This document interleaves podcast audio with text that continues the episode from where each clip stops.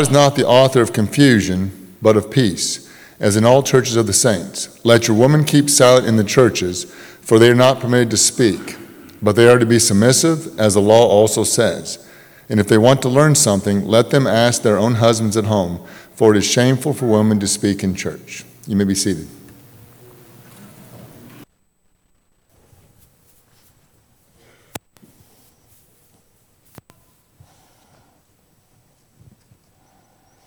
Please keep your Bibles turned to 1 Corinthians 14.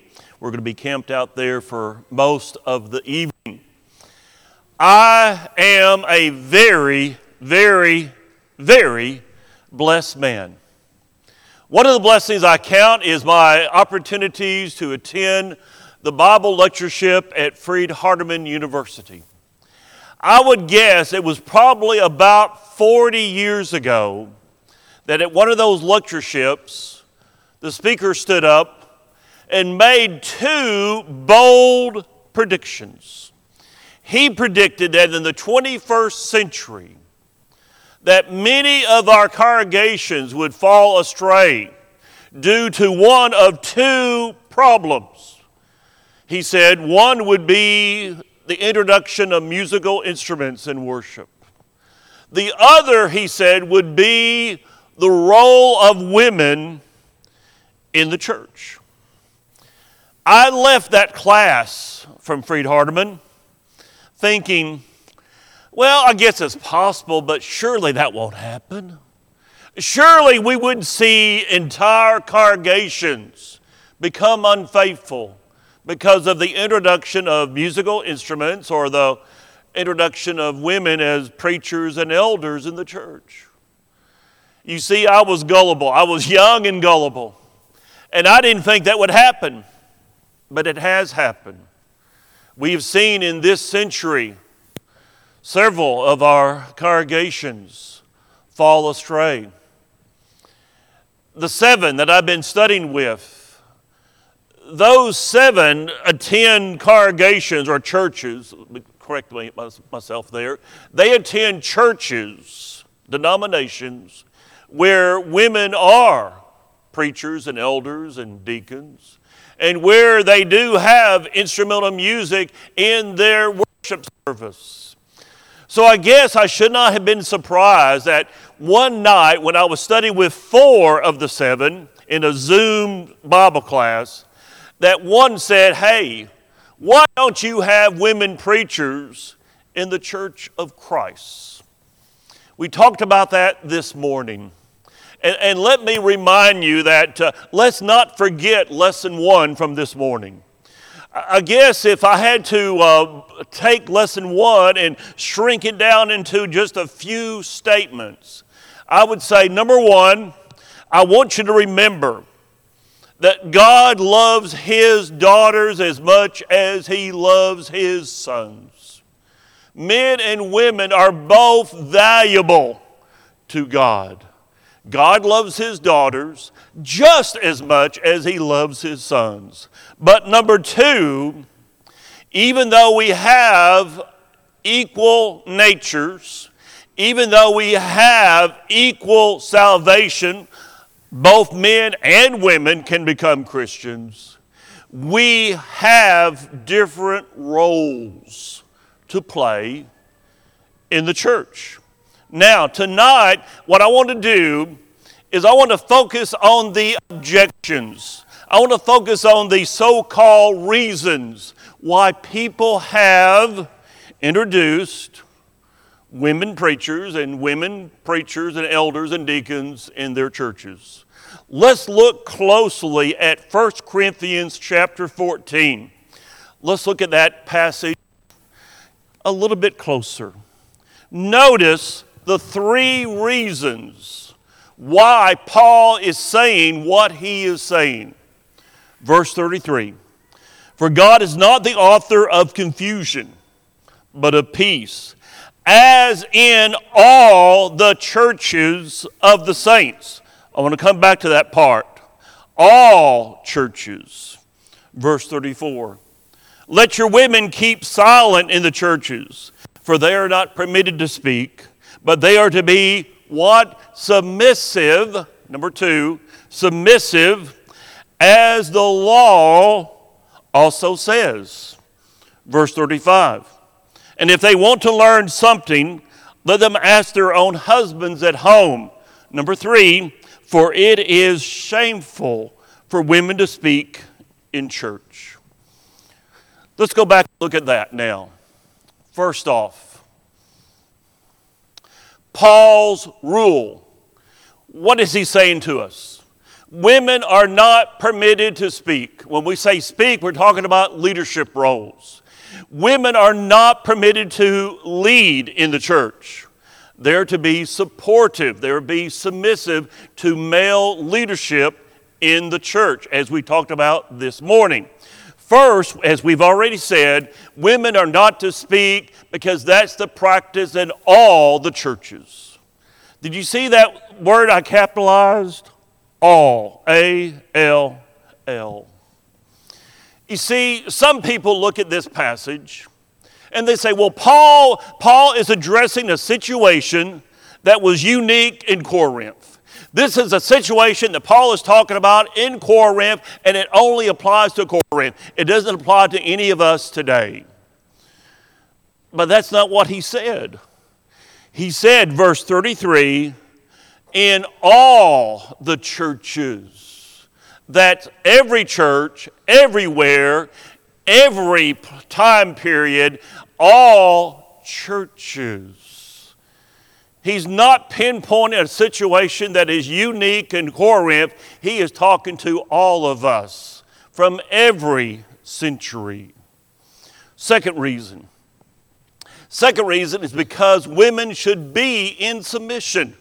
This is a reflection of God's permanent design of male leadership and female submission. This goes back all the way to the garden. Remember, we talked about that this morning. In the creating of Adam and Eve, God set up the example of male leadership and female submission.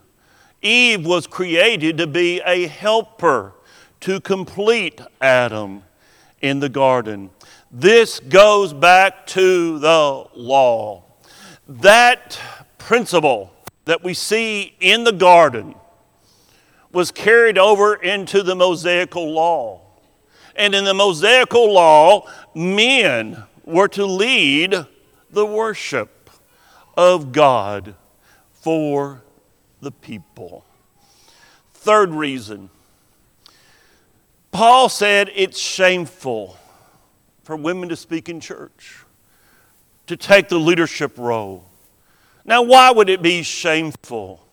Because this is not what God intended. It's not what God intended. He intended the men to lead, the women to be supportive, the women to be submissive, and that is what He intended. And when we violate, when we violate one of God's rules, it's a shame because we're making God's law, well, we're making it into a mockery. We're, we're saying, well, God's law doesn't apply, and, and, and it becomes a shameful thing. But what about women who are highly gifted? What about women who are highly talented and, and, and have that talent? That's, that was one of the things that the four brought up as we were studying in that Zoom meeting. In fact, uh, two of the people were women, and, and one spoke up and said, I'm, I'm a very gifted, she said, I'm a very gifted teacher. And I preach. She said, I preach at my church. She's a part time preacher at her church. You know, we do have very gifted women here. I talked this morning about the young ladies we have here, and, and we have so many that are very talented. But it's not just isolated here in the, in the young ladies, we have talent all through this congregation. You should use your talent always, but not in the public worship service. Brandy has spoken at a lot of ladies' events. Uh, Martha has uh, taught at polishing the pulpit. Uh, uh, we have ladies here who have taught classes and uh, with children and other women and, and yes use your talent but it's not what you need to be doing in the public worship service in the public worship service that's not what god intended so i would urge you yes use your talents but not in the public worship service now, at this point in our Zoom class, the four, of the seven, they were just objecting. They said, Michael, Michael, Michael, hey, hey, this is just not fair. It's not fair to keep me down. That's what one of the ladies said. When she said that, I asked her a question. I said, I want to ask all four of you the same question. How many of you have a special relationship with your mother? I was not surprised that all four said, Well, we, we have a, I have a special relationship with my mother. I said, I'm not surprised. I said, Of you four, how many of you had a dad that lived in the same house as you grew up in? Three of the four had a dad that lived in the same house where they grew up. One was a, um, a product of a, of a split home. I said, Is it fair? Is it fair that God gave your mother a nine month advantage? I said, Think about it. God gave your mom a nine month advantage of building a relationship with you that your dad did not have. Is it fair is it fair that I can't have a child? Is it fair that only Lisa can carry our children and give birth to our children? You see, that's the role that God has created. God has created the woman to bring the children into the world. It's not an issue of being fair or not fair, it's an issue of the role we play. In the role of procreation, the father is not the childbearer, the mother is the childbearer. I said, we're talking about roles here. We're not talking about what you perceive as being fair or unfair. We're talking about what is truly what God intended in His church. And I think my battery is about to go out on this.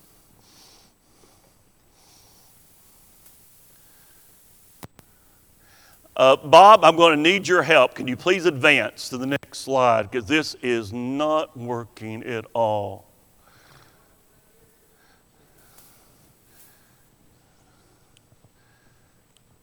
We are stuck here for just a moment. I may need Billy's little pencil thing because this thing is not working at all. Okay, okay, okay, but now we're going. We're going actually too fast here. Let's back up here. Let's back up here. Just a moment. I do apologize. This is not what we intended. Back up to objection one. Okay. Now, four of the seven objected. Now, let's talk about what the world says let's take for just a moment, let's go away from the seven, and let's talk about what the world is saying. Objection number one the world says, well, this passage here, Paul didn't really say that. There are some people that will say, I do not believe this because Paul didn't write it. To which I say, how can you say that? You know, there are some verses in the Bible where people will say, well, because of so and so, I don't believe he wrote that. For example, uh, in the uh, Old Testament, Moses writes that he was the most humble person on the earth. And some would say, well, Moses would not say that about himself, so Moses did not write that. To which I say, well, if he if it's a fact, it's a fact. If Moses was very humble, and uh, I said, why not? He could just say, I am the most humble person on earth. I don't see a problem with that. But here's what I'm trying to get to. There are some verses that some people, for whatever reason, will say that's not written by that person. Well, how about this passage here?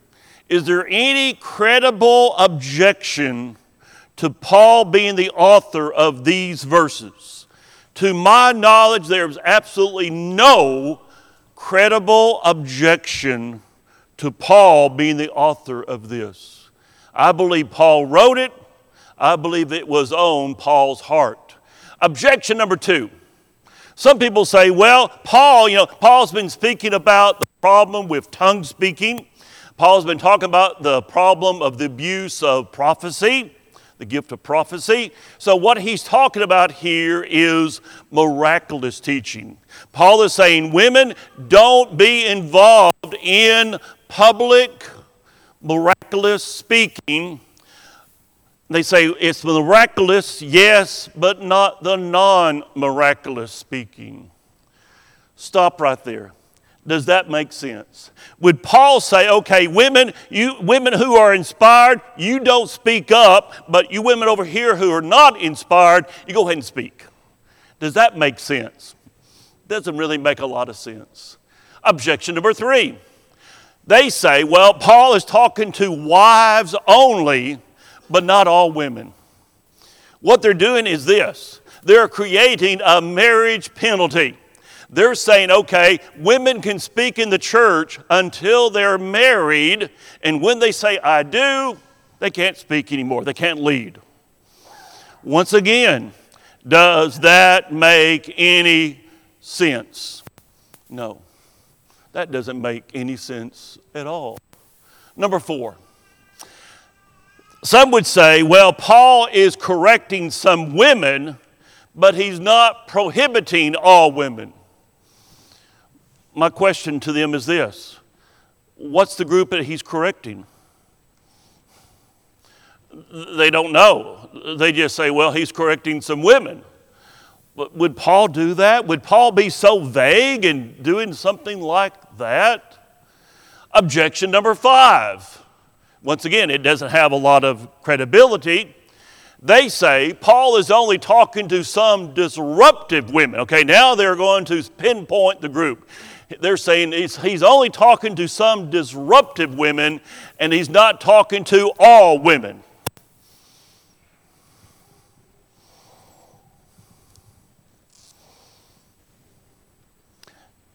I did a very unscientific survey.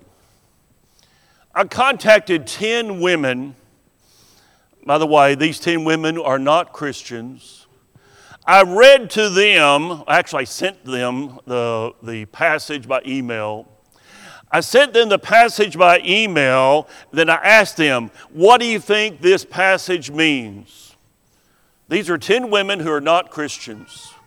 All 10 said, Paul is saying women are not supposed to speak up eh, you know, when something is as clear as this, why have an objection like that? It doesn't make sense.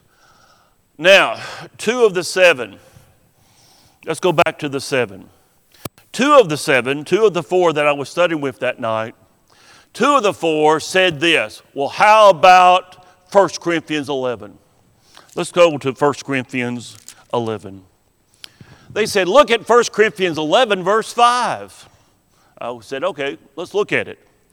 But every woman who prays or prophesies with her head uncovered dishonors her head, for that is one and the same as if her head were shaved.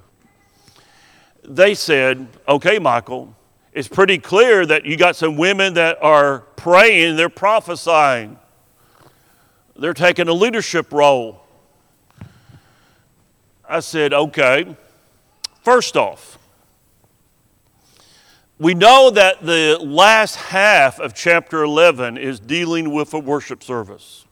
Paul is talking about the communion service.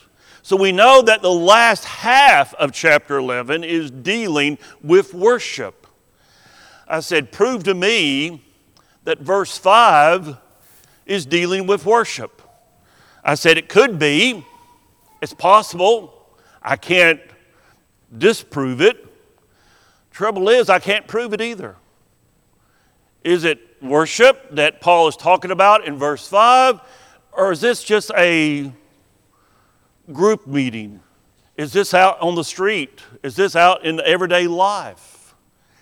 You, you see, we don't know for sure. Now, I have my personal feelings about it, but I can't prove it either way. But I said, anytime we have a verse where it's a little bit unclear, what do we do? We look at verses that are clear, that make it very clear. Let's turn to 1 Timothy. 1 Timothy. 1 Timothy chapter 2, verse 8. Paul writes, this is the same Paul that wrote 1 Corinthians. I desire therefore that the men, that the men, the word here is not everybody. This is not mankind. This is not men and women. The word that Paul is using here means males, men. I desire that the men pray everywhere, lifting up holy hands without wrath and doubting. In like manner also that the women adorn themselves in modest apparel with propriety and moderation, not with braided hair or gold or pearls or costly clothing. We don't want to put the focus on you, the focus should be on God. But which is proper for women professing godliness with good works.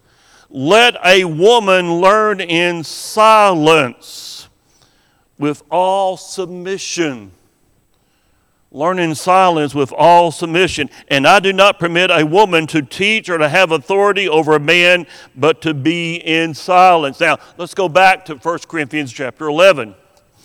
1 Corinthians chapter 11. Is this worship? Maybe. Is this not worship? Maybe. But 1 Timothy chapter 2 Paul is saying, women, learn in silence. Respect that role that I have given you, that God has given you. Be the supportive member. Now, I think part of this can be explained by the meals at the temple. There's a problem that Paul talks about in 1 Corinthians. That problem is the Christians that live in Corinth are often invited to meals that are served in what we might call like a banquet hall next to a, an idol temple. And there's a question should Christians attend those meals? If you look at Paul's, when Paul's talking about this, at first you might say, well, Paul seems to say it's okay to do this. But then later in the book of 1 Corinthians, he clearly, he clearly points out the problems about influence, and he encourages the Corinthian Christians not to eat the meals associated with the idol worship in the idol temples. Same thing here. In 1 Corinthians, he knows he's going to write chapter 14 what we call chapter 14. He knows he's going to get to the subject of the role of women in the church. Here in chapter 11, he's not focused on that question. What's he focused on? Go back to it. He's focused on head coverings, the imagery, the influence the message that is associated with the way the head is covered or not.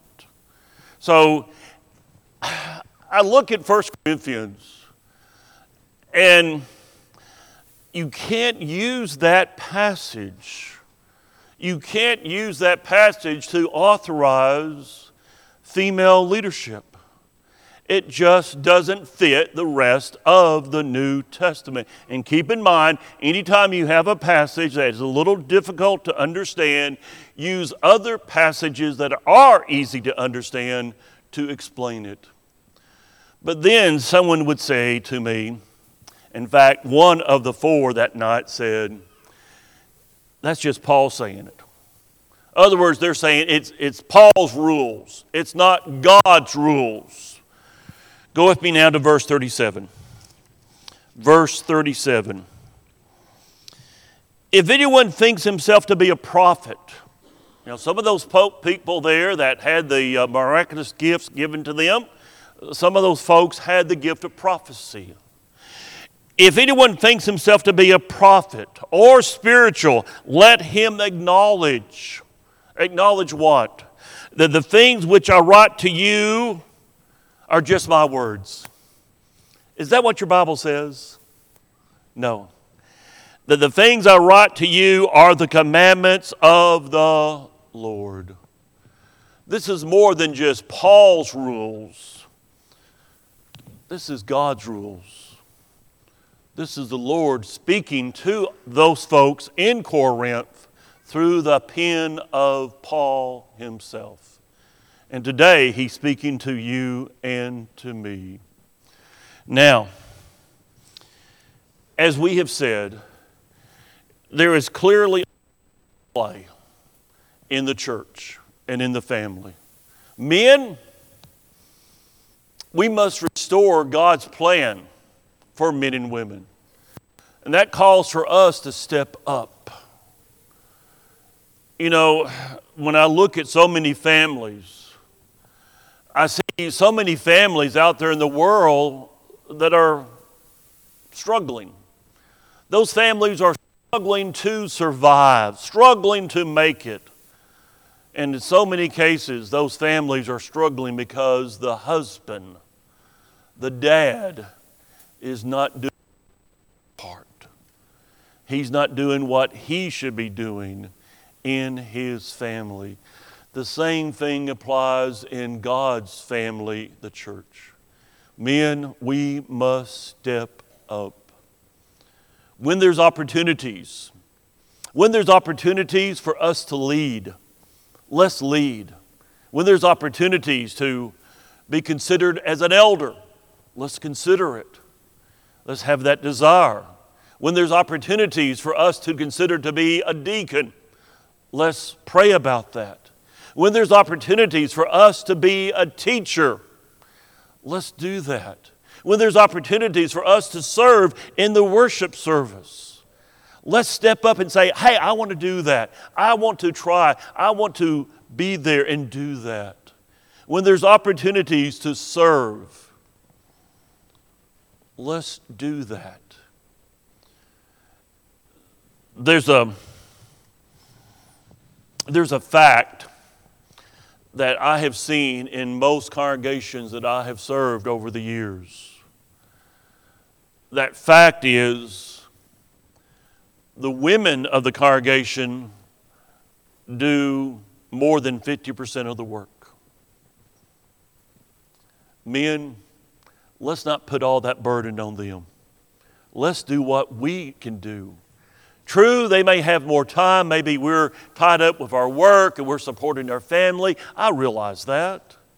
But what we can do, let's do it. Let's step up. Let's be the Christian man that we should be in everything. Men, let's step up. Tonight, are you a Christian?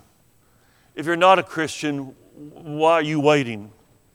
Please repent.